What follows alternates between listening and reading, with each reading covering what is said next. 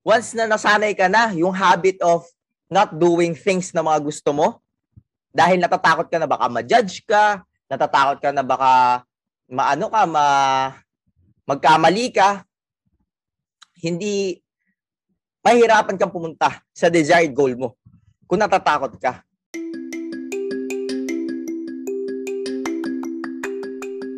I am Jose Emmanuel Heron and you are listening to Don't Stop, Step Up. Keep the momentum going and be unstoppable. Prepare yourself, it's time to hear some words of motivation and encouragement from today's featured guest.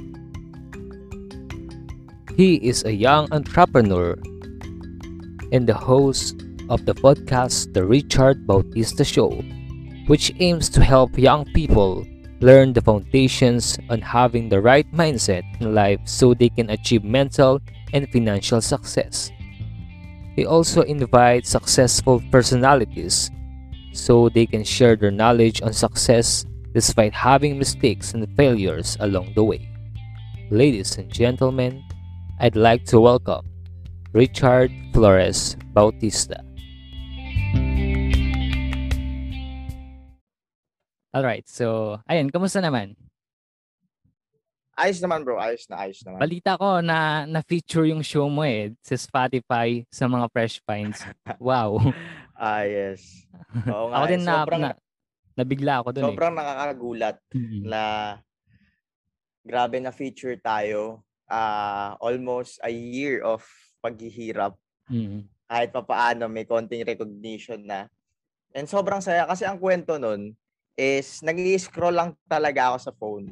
Tapos Mhm. bigla nag-chat sa akin, may nag-chat sa akin na kaibigan na kaibigan ko sa podcast PH, si Sir Jack, Mhm. si Sir Jack, Jack Talk Tech. And then nagulat ako, pagkabukas ko ng message, biglang ano, biglang lumitaw yung fresh finds. Sinan niya sa akin yung screenshot. Fresh finds. At saka ano, fresh finds, tsaka nandun yung podcast ano natin, yung podcast show natin, yung podcast show ko nandun sa ano, nasa Spotify. So nagulat ako, sobrang saya ko. Tapos pinost ko agad. Mm. And syempre nakaka-motivate yun kung sa akin mangyayari yun. So yun, I did some research about you and grabe habang nakikinig ako sa podcast mo nun, sa show mo. Sabi ko ang galing nito tapos ang talented pa, di ba? Alam ah, alam kong ginagawa mo is sumasayaw ka din, tama. tama, tama. Yan, Nagti-TikTok ka pa. So, so, ano ba bang kaya mong gawin? Ano ba bang mga nagagawa mo sa buhay? Oh.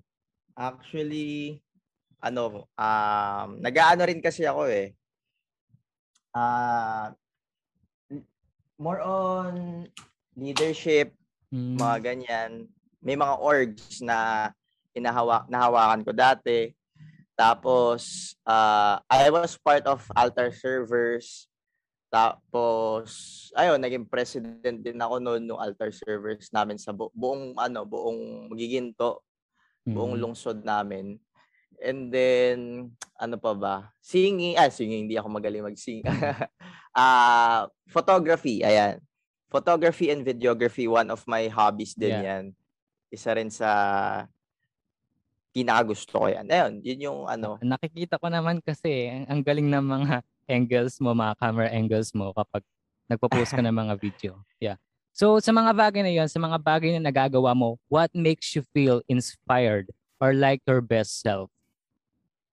Oh, inspired. Kung ano yung nagpapa-inspire Mm. sa akin. Siyempre, first is yung deepest why ko. Isang advice ko sa inyo is before kayo humana, before kayo magpatuloy sa mga ginagawa nyo, kahit sa anong bagay, you should find your deepest why first. Kung bakit Mm. kung bakit ka simula. Kung bakit mo sinimulan yung isang bagay na yan. Kailangan hindi mababaw yung dahilan. Kailangan sobrang lalim yung dahilan para, halimbawa, demotivated ka na. Halimbawa, feel mo ayaw mo na. Babalikan mo ngayon yung deepest why mo and yun yung magpapamotivate sa'yo na, halimbawa, sa atin, sa podcasting, ay, tinatamad ako mag-record. Eh, ang deepest why natin is gusto natin makatulong sa iba. So, kapag hindi tayo nag-record, ma, ma ano tayo, hindi tayo makakatulong sa iba. Mm. 'Di ba? So, yun yung you should find your deepest why first before anything else. Para yun yung magiging motivation mo. Yun yung magiging motivation mo na gawin yung bagay na gusto mo. And parang yung why mong yun, yun yung magsisilbing light mo, di ba? Ilaw mo, yung magka-guide sa'yo. Yung kahit yung True. mga sa, sa paligid mo, gulo-gulo na, dire- dire-diretso ka pa rin sa lakad mo, tama. And kahit Tama, nag-fail ka, yan. So, um, speaking of failure, for you, what does failure really mean? Oh, I love that question, ha? So for me, failure is not the opposite of success. Or yung success hindi niya Wow. opposite yung failure. Hindi ka mak- ah, makakasama mo or ma lagi mo lagi mong ma-encounter yung failure. Kasama yan sa pagiging successful.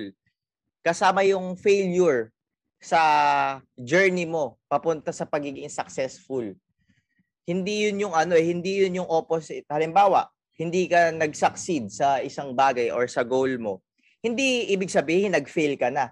Ang ibig sabihin nun, may natutunan kang bago. Tama. May bago ka natutunan dun sa le- sa, sa failure mo. Excuse me, sa failure mo na yun, may bago ka natutunan. Hindi yung, ay, nag-fail ako. Kawawa naman ako. Hindi na ako magsasucceed. Hindi. Ang dapat isipin natin, lagi nating makakasama yung failure. Pero sa mga failure na yon, may mga bago tayong matututunan na lessons na which dapat mong i-assess, na dapat mong iwasan na sa mga susunod. At isa pa, may may trick para mabawasan ng konti yung failure natin sa buhay. Pero wag na wag na wag tayong matatakot mag-fail sa buhay.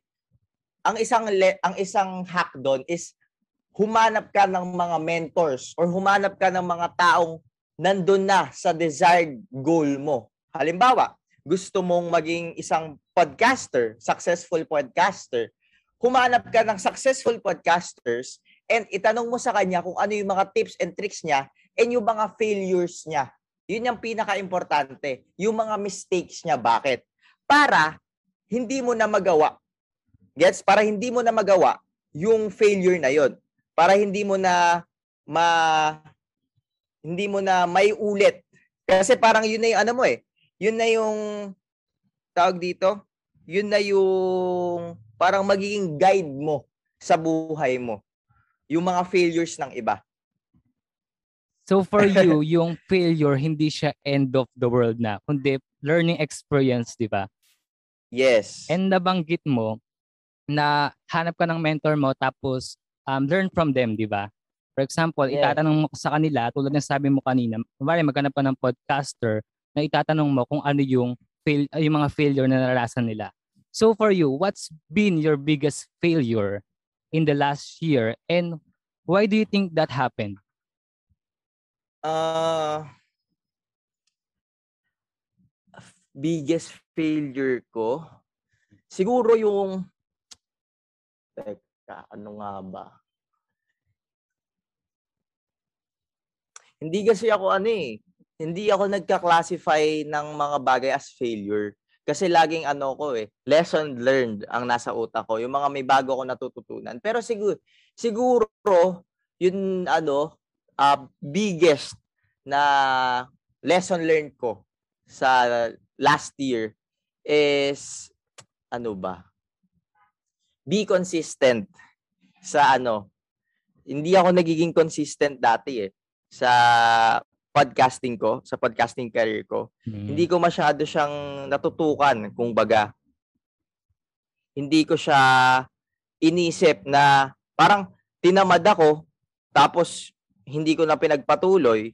So hindi ko na ano, hindi ko natuloy.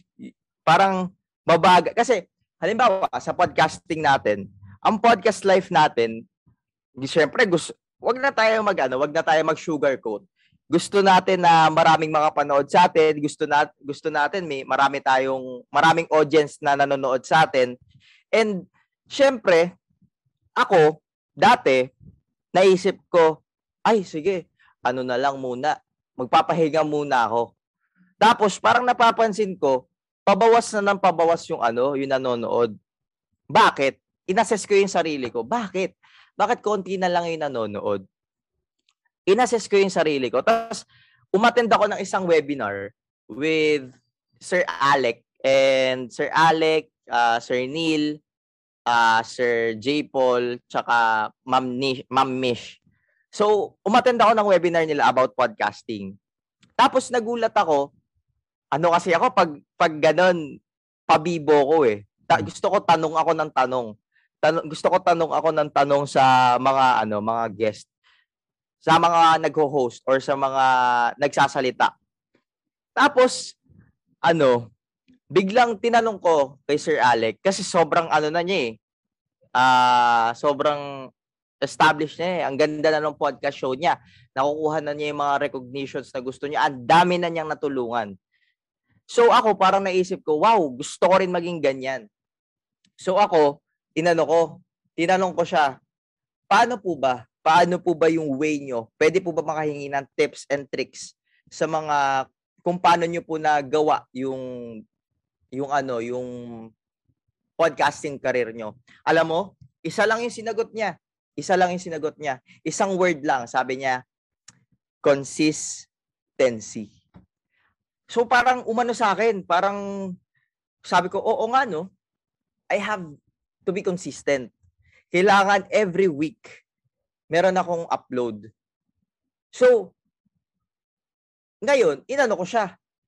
Si inis sa buhay ko. Dati kasi, puro ano ko eh, nagtry ako ng ito, ito yung ano, para sa mga, 'di ba, uh, aspiring ano ka din, bago ka sa podcasting. Mm-hmm. So, siguro ito yung siguro ano, medyo advice ng konti or i-share ko sa iyo yung maging na, naging experience ko. So una, unang recording ko, ano pa lang, yung trailer ko. First is uh, ano lang, audio lang gamit ko lang phone. Phone ko lang gamit ko. Trailer. Pinost ko sa Anchor. Tapos shinare ko sa FB. Okay, tapos. And then, sa susunod, sabi ko, kailangan ko mag-upgrade. Ginawa ko. Nag-ano naman ako, nag-camera naman ako.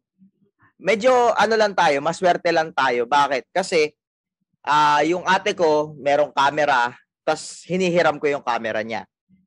So, first episode ko, is may camera ako. May camera ako.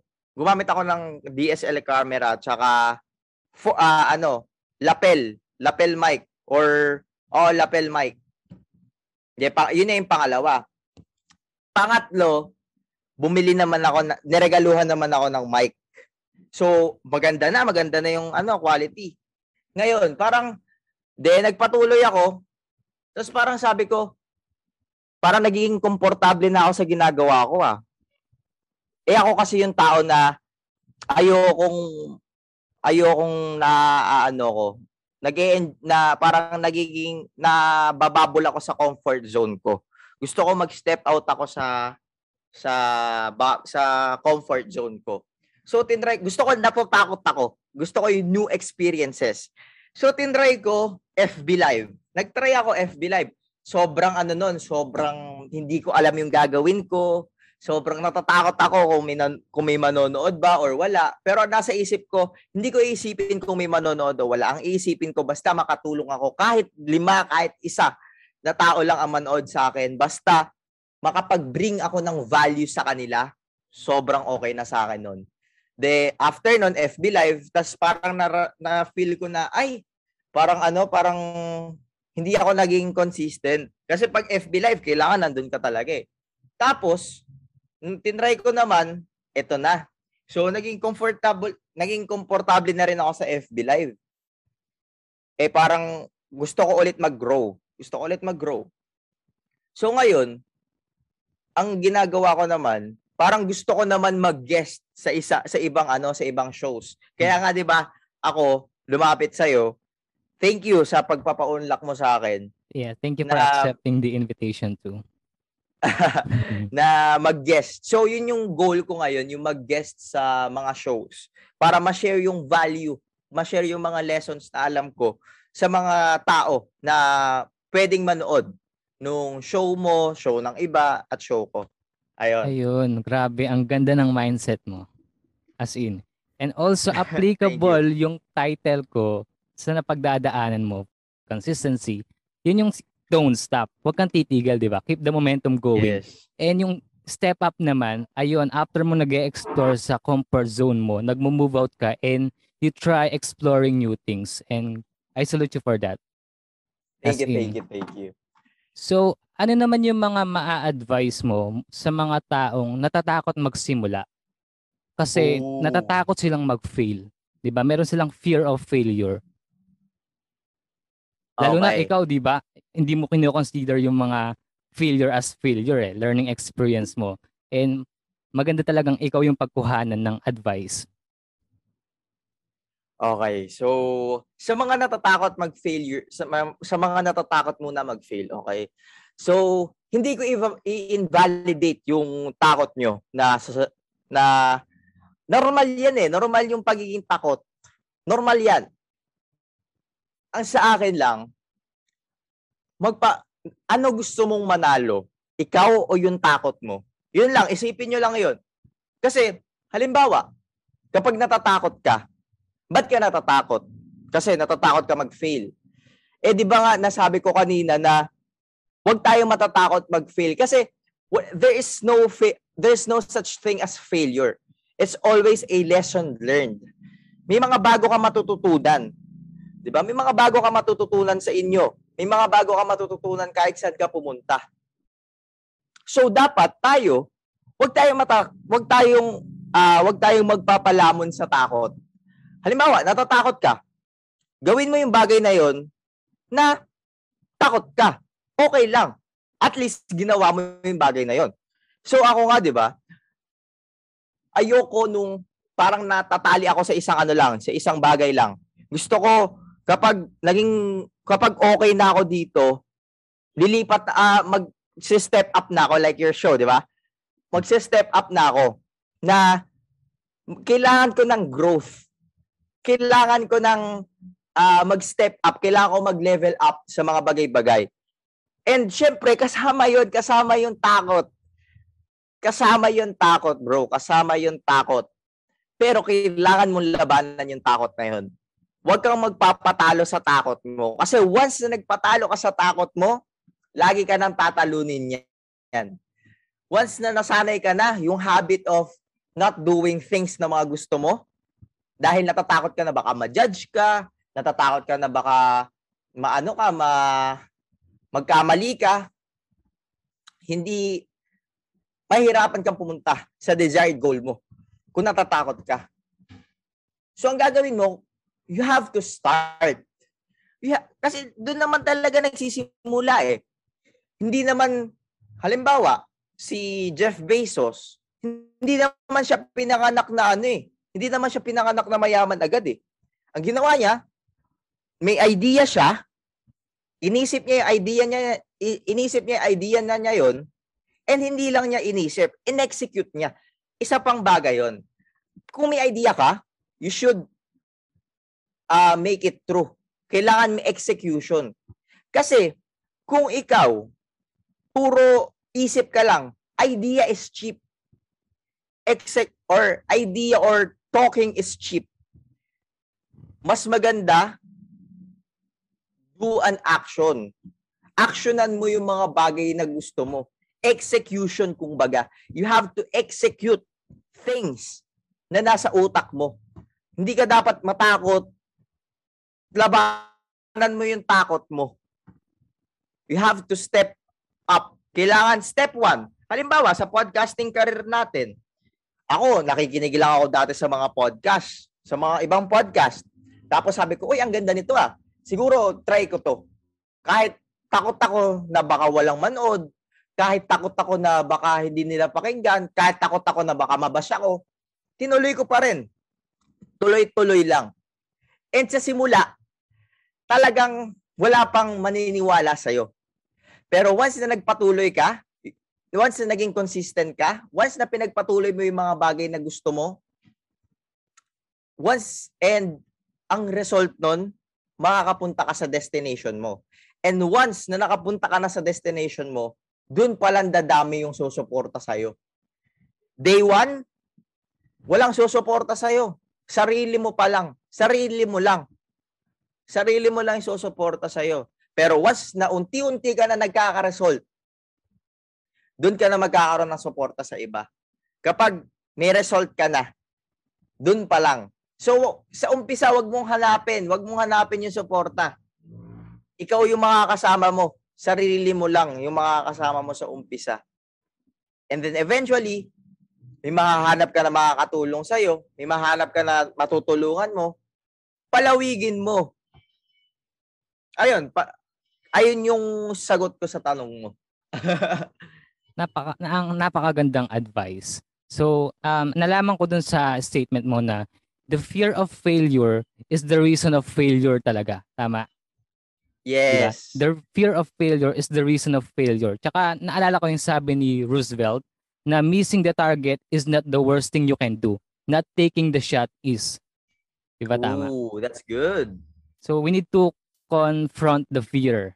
Ayun. So, eh nabanggit mo na rin kanina yung laging ka-partner ng fear of failure ay yung fear of rejection. Kasi may mga Yes. tao na ayaw magsimula kasi yun nga natatakot sila kung anong sasabihin ng mga tao. For example, people will think they are delusional, ganon, yung sobra sa pangarap, ganon, mga feelingero, di ba? So, eh nakakaranas sila ng mga mga mga bash, mga insult, di ba? So, Mm. ikaw, um what is the worst insult naman na narinig mo or natanggap mo mula sa iba and paano ka natuto from those? Hmm. Ano nga ba? Siguro, yung sinabi nilang hindi mo kayang gawin yan. Yung ginagawa mo ngayon, hindi mo kayang gawin yan. Wala, wala kang, wala kang mararating sa ginagawa mong yan. Yun yung pinaka, pinaka kinaiinisan ko sa lahat. Yun yung pinaka galit na galit ako. Pero, yung galit ko, hindi ko inano, hindi ko hindi ko tinurn into negative.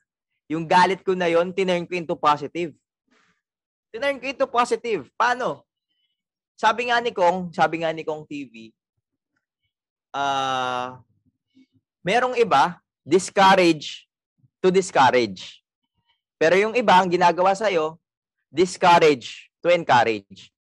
So yung discouragement, yung discouragement nila, ginagawa kong encouragement na sinasabi ko sa utak ko, sige, sabihin nyo lang yan. Sige, opinion nyo yan eh. Pero, pero, ipapangako ko, ipoprove ko sa inyo na mali kayo. Ipoprove ko sa inyo na tama ako at mali kayo. Na tama yung tinatahak kong goals. Tama yung mga ginagawa ko. Once na nagka-result ako, baka gumaya pa kayo. Yan, prove them wrong, di ba? Prove them And- wrong. Ayun, ayun naman talaga yung mga reason bakit nagfe-fail tayo, yung mga criticism na natatanggap natin from those. And parang nagiging self-limiting beliefs natin. Yung iba sa atin, nagiging self-limiting beliefs yun na, oo nga, hindi ko kaya. Oo nga, ang hina ko. Pero ikaw, yung mindset mo, talagang believe ako sa'yo, bro. Grabe. And talagang Tsaka alam ko ano- mag, mag step up ka pa. Ano, ano? Wow, thank you, thank you. Tsaka, sabi nga, di ba, kag- kagaya na sinabi ko kanina, na hayaan mo lang sila. Baka sila pa, baka sa susunod, gayahin ka pa nila. Ang biggest example nun, alam mo kung sino? Sino, Si sino? Papa Shoutout, yung tatay ni Kong. Tsaka Mm. si Mama Revlon, yung nanay ni Kong. Kasi bakit? Dati, yung si ano, si si Papa Shoutout, ayaw niyang pagpatuloyin na ng vlog si ano, si Kong. Kasi wala daw mararating, ganito, ganyan. Pero ngayon, ano ting ano nakikita nyo? Sobrang laki na ng result ni Kong, sobrang laki na ng ng na, naitulong ni Kong sa atin. And hindi lang yun ha.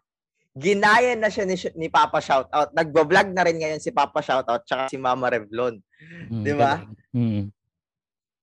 And ayun, ginagaya na rin kita somehow, of course, dahil ang dami kong lessons na napupulot sa'yo. Ayun, na-prove mo na, na-prove mo na na magagaya ka. Thank you, thank you. And ayun, nag-start na ako na um, i-idolize ka. So, ayun, yung yung next um, question ko is how do you deal with failures? Na, alam ko na sagot na yata kanina, tama? Mm. So, Pero, um, How sige, do, sige. Ay, ah, sige. for, Tuloy for lang, the tuloy. advice Ano na lang mo? siguro. Manama ko, Further maaari makuwang advice. how do we deal with failures ba dapat? Okay. So, Kaso yung ano mo Paano yata, ba yung mindset mo yata is yung failure, di ba? Learning experience. mm.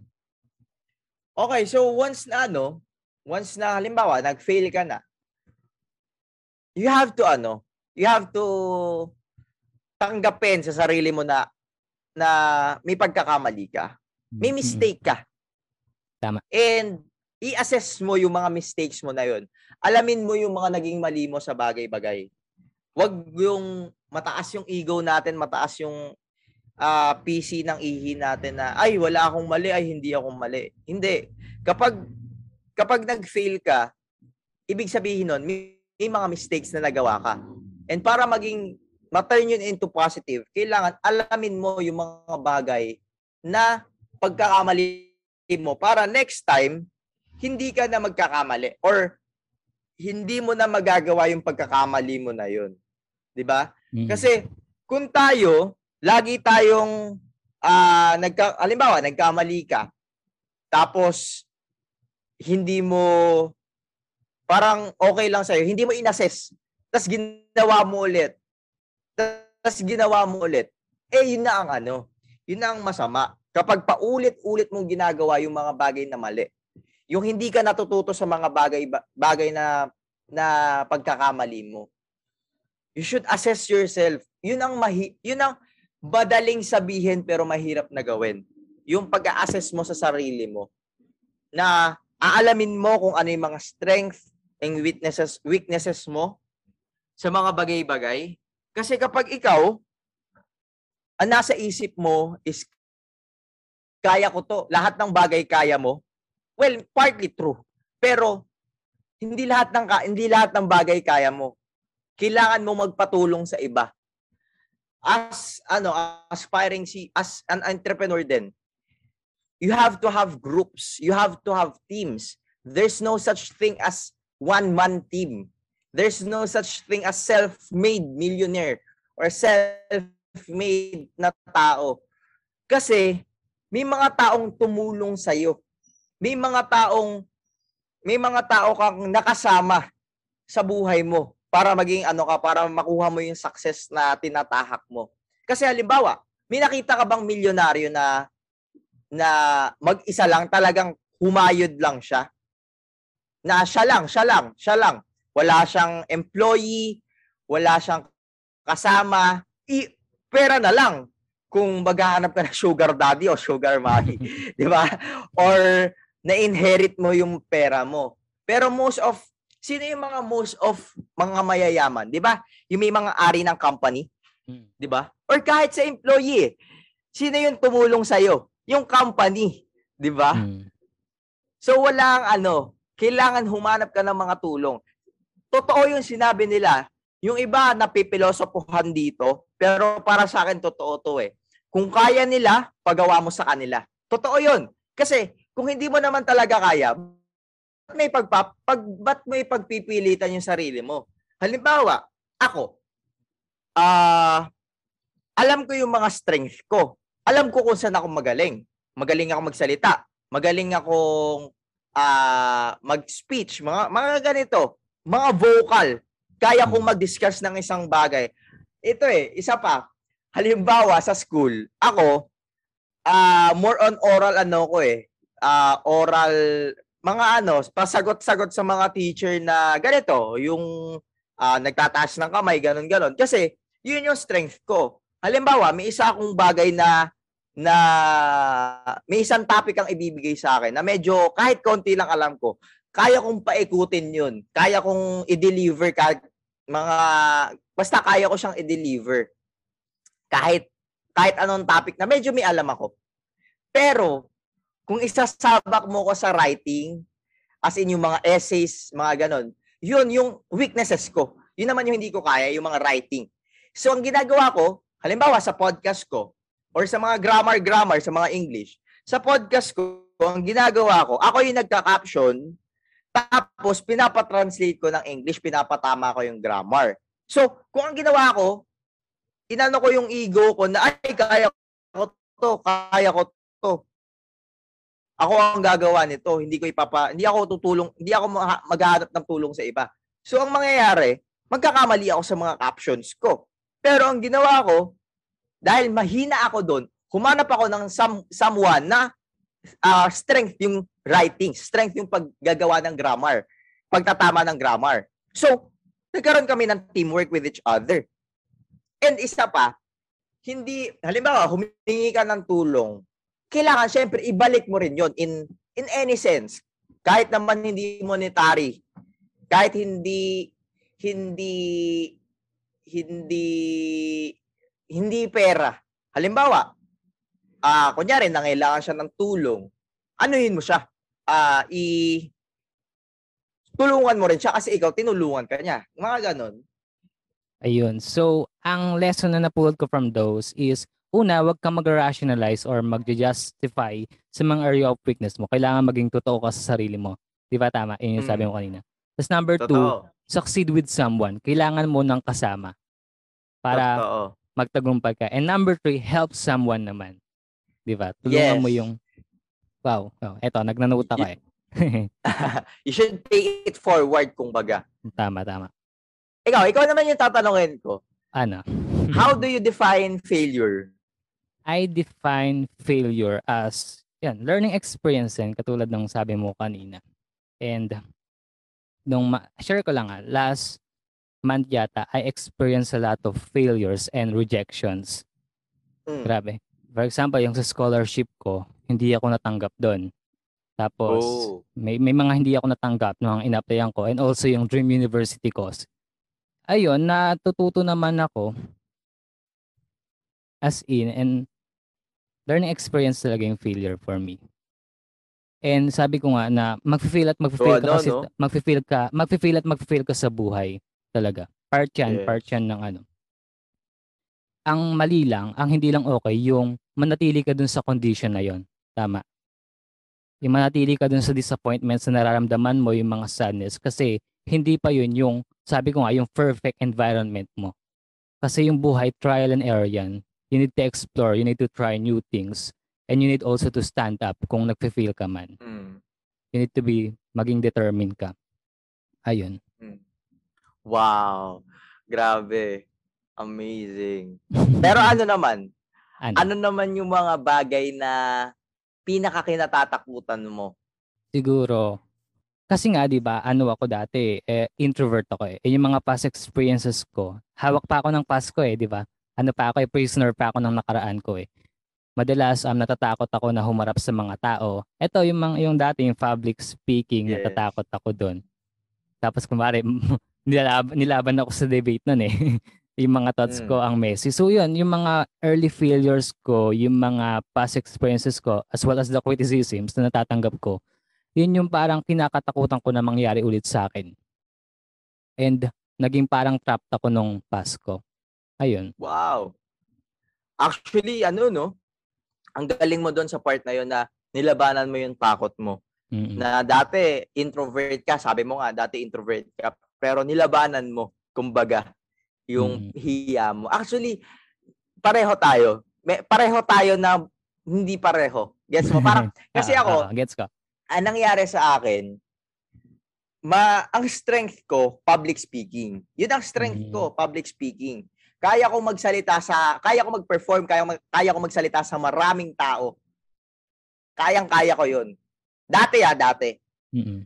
Pero, dati, hindi ko kaya, dati, hanggang ngayon, kaya ko mag-public speaking, kaya ko mag-public speak, kaya kong humarap sa maraming tao. Pero ang weaknesses ko dati, weakness ko dati is hindi ko kaya yung one-on-one. Yung ganito, one-on-one, hindi ko kaya.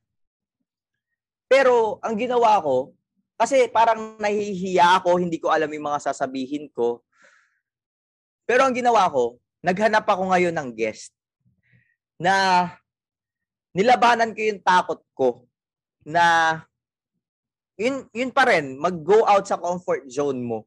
So, first ever episode ko, ah, uh, first ever episode with guest with Sir Brycan Dayaw. Yun yung sobrang laking adjustment sa akin kasi yun yung yun yung first time kong mag-interview ng someone na well known na talaga. Kasi that time ano, ah uh, super super sikat, super trending ni Sir Brycan Dayaw. Kilala mo ba si Sir Brycan Dayaw? Hindi. Nakikita ano yung mo sa niya? mga post. Ano yung, kasi Ah? may napanood akong ano eh, um, interview mo sa Hmm. isang podcaster. Hindi ko lang alam kung sino yun. Ano yung Mm. title nung show niya? Ano, ah be human, how to be human Ayan, nap- yun. napanood ko yan, napanood ko yan. Ayun, Tapos yung so, background niya yata ay yung ano niya eh. Tapos may cortina. Ah, napanood ko yan. And also nakaano ka pa Ah. yata nun, di ba? Ah, tama ako. ah, yun, yun, yun yung isa ko pang ano, yun yung isa ko pang gamit, yung headset ko. Mhm. So that time, sobrang takot na takot ako. Hindi ko alam yung gagawin ko sa buhay ko. Kung paano ko i-deal yung, yung ano ko na yun, yung takot ko na yun. Pero, ano, ano, na, ano yung nangyari? Nagkaroon naman ng episode, na itawid ko naman.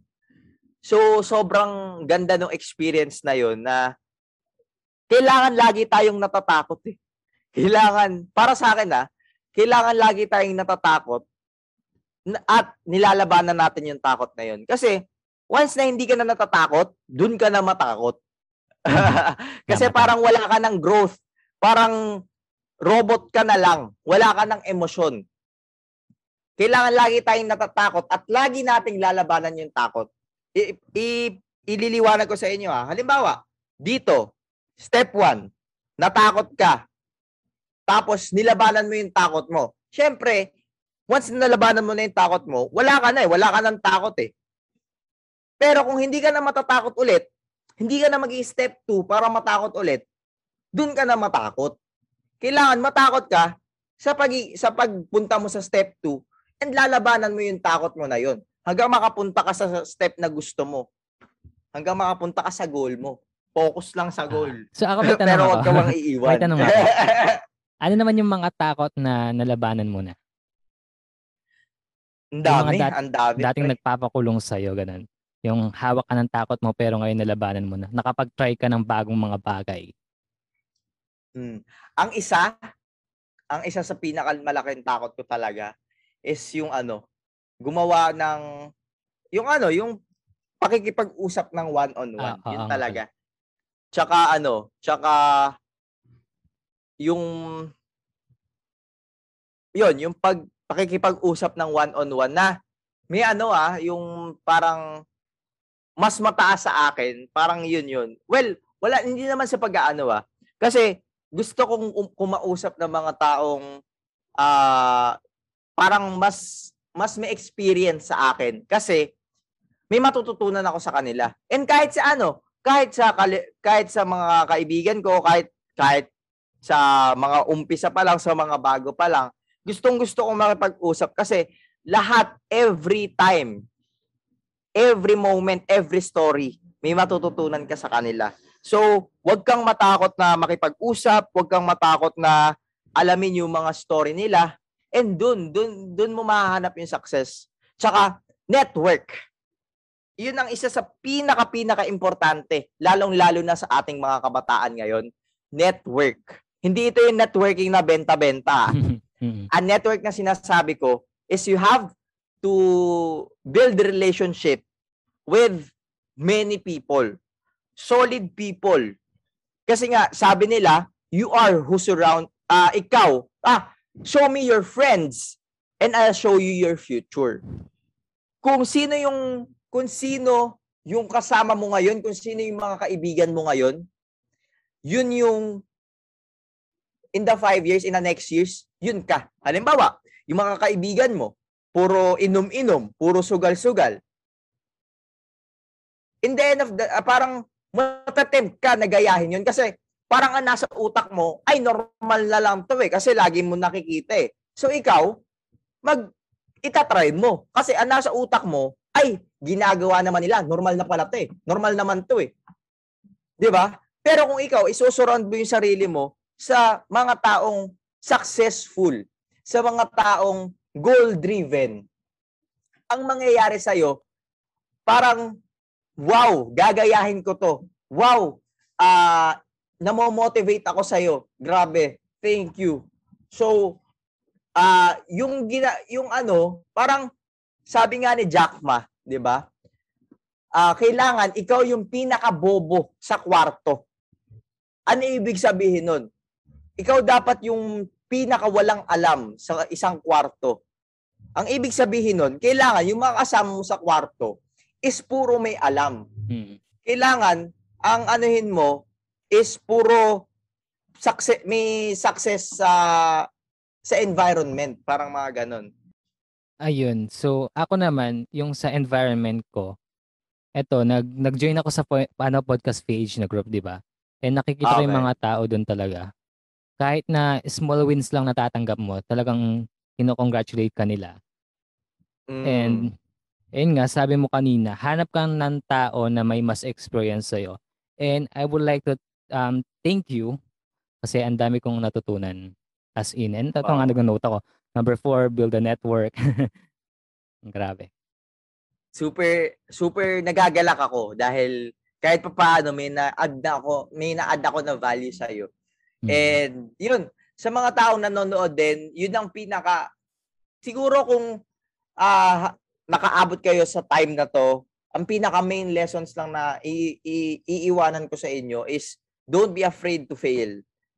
And build a network. Isang ano yun, isang lalong-lalo na sa atin, mga podcasters. It, isa pa eh. Ito pa yung isang dahilan kung bakit gusto ko yung podcasting. Kasi napapalawa ko yung network ko. Ang dami kong nakakausap ng mga bagong tao, kagaya mo, di ba?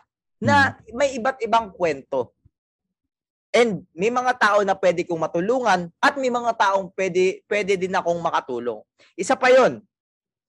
When you are building network, it is not about always taking.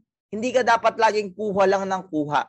You should give dapat nga before ka kumuha ng ano eh, before ka kumuha, magbigay ka muna ng magbigay ka muna ng value. You should add value to the table first before you get or after mong after mo makakuha ng value sa iba, ibalik mo rin ibalik mo sa kanila yung value mo. Halimbawa, sa ano, sa sa pagpo-podcast natin ngayon, ang daming ang dami nating natutunan, ang daming ganyan, kailangan, it, let's pay it forward sa iba. Halimbawa, ikaw, audience, na nanonood ka ngayon, yung value na natutunan mo sa atin, sa show natin, sa, na, sa show, is, wag mong sarilihin lang. I-share mo rin sa iba. 'Di ba? Ganon. I-share yeah. mo sa iba. And you have to add value sa mga ano. Halimbawa, may isa kang may gusto kang maging mentor. Let's say mentor. Okay? Ito, kwento to, story to sa ano, kahapon lang, fresh na fresh pa. Fresh na fresh ko pang napanood, napakinggan sa podcast. Ano kasi ako, mahilig ako mag, ma, makinig ng podcast about real estate. Ayan. Yun kasi yung dream business ko, eh, real estate. Sa Bigger Pockets. Tapos may guest doon sa Bigger Pockets na ano siya, dumalo siya sa isang uh, convention na ang mga tao is puro puro uh, about real estate. Tapos gusto eh wala pa siyang experience talaga, wala pa siyang experience. Tapos ang ginawa niya, humanap gusto niya ng mentor, humanap siya ng mentor. Pero hindi niya sinabi na gusto kitang maging mentor, mentoran mo ko. Hindi, ang ginawa niya, kinausap niya ng maigi and then sabi niya, uh, I can provide my value to you. I have an offer na kasi nakita ko na your website kailang may mas ma-upgrade, pwede pang i-upgrade. So, pwede nating i-upgrade yung website mo ng free for free. Pero ang tunay na dapat gagastusin doon is almost 100 $100,000 sa pag-create ng website pero binigay niya as free in exchange of talking to you in exchange of picking your brain. Dapat nakita mo 'yon, before siya humingi ng isang bagay, nagbigay muna siya. Nagbigay siya ng value sa sa isang tao na mag-ano, na i-offer yung yung service niya na baguhin or i-upgrade yung website nung gusto niyang mentor. In exchange na turuan siya ng mentor niya na 'yon. 'Di ba? Ayun. So, Ayun. grabe, ano, yung entrepreneurship skills mo ang taas na, grabe. Talagang, and yung, I also like to, ano, yung lesson doon, yung, wag mong sarilihin lahat ng mga lessons na nakukuha mo. And, ayun, gusto ko Yes. lang din mag-share about dun sa, ang pagpa-podcast na to. 'Di ba? Nag-start kasi to, yun nga, sabi ko dati, sobrang mahihain ko. And, ang dami kong, Mm. sobrang dami kong mga opportunity na na-miss. Yun nga yung lagi ko sinasabi, siguro kung tinake ko lang yung mga opportunity na yon, iba na yung buhay ko ngayon eh. So yun nga, Mm. lagi akong nakaupo sa corner and until na nagbasa ako ng mga self-help books, nanood ako ng mga motivational videos. And sabi ko, um, hindi enough to na sarilihin ko lang, kailangan kong i-share. At dito nag-start yung pagpa-podcast ko. Wow. That is so good, bro. Na alam mo, tinanggap mo sa sarili mo na may pagkakamali ka. Mm. And ginawa mo, ah, iniisip mo yung mga paraan kung paano mo maitatama yung mga pagkakamali mo na yun. And, and execute mo. I love that, bro. I love that. Ayun, and hindi ko lang natutulungan yung sarili ko, natutulungan ko din yung ibang tao. So yun, yes. You should ganda, ang ganda parang ng ano. pay it forward, kumbaga. Yes. So this would be uh, my signature question sa, sa every episode. May signature question ako. Kasi ang title ng Wow. show ko is Don't Stop, Step Up. So, alam ko marami na akong nalaman about sa'yo. So, gusto ko lang ulit tanong to. Anong nagpapatigil or nagpatigil sa'yo sa pangarap mo? And paano mo nalagpasan or malalagpasan ang hindrance na yon? Yung pumipigil sa akin is yung sarili ko rin eh. Sarili ko rin Hmm. kalaban ko. In the, in the end of the day, sarili, sarili mo lang kalaban mo. Kasi halimbawa, may mga taong ano ah, ito ah, i-put natin into perspective ah. Halimbawa, may mga taong pumipigil sa'yo. Hindi sila, yung tao, hindi, hindi sila yung ano, hindi sila yung end goal eh. I mean, hindi sila yung yung dahilan kung ba't ka titigil or hindi sila yung dahilan kung ba't ka tumigil. Ang dahilan kung ba't ka tumigil is ikaw. Kasi you are the captain of your own ship. 'Di ba? Mm. Don't blame others. Huwag mo silang sisihin. Kasi in the end of the day, ikaw yung tumigil. Kahit halimbawa, sinabi nila na tumigil ka. Pero kung gustong gusto mo talaga yung bagay na yon, hindi ka titigil eh. Ipaglalaban mo yun. Pero kung ikaw, susunod ka sa kanila, na ay tumigil ka dyan, tapos tumigil ka na, kasalanan mo pa rin yun. Ikaw pa rin yung may kasalanan nun. Kasi in the end of the day, ikaw yung bahala sa future mo. Ik- tama, ikaw lang, ikaw. You are the captain of your own ship. Ikaw yung mismong gagawa ng future mo.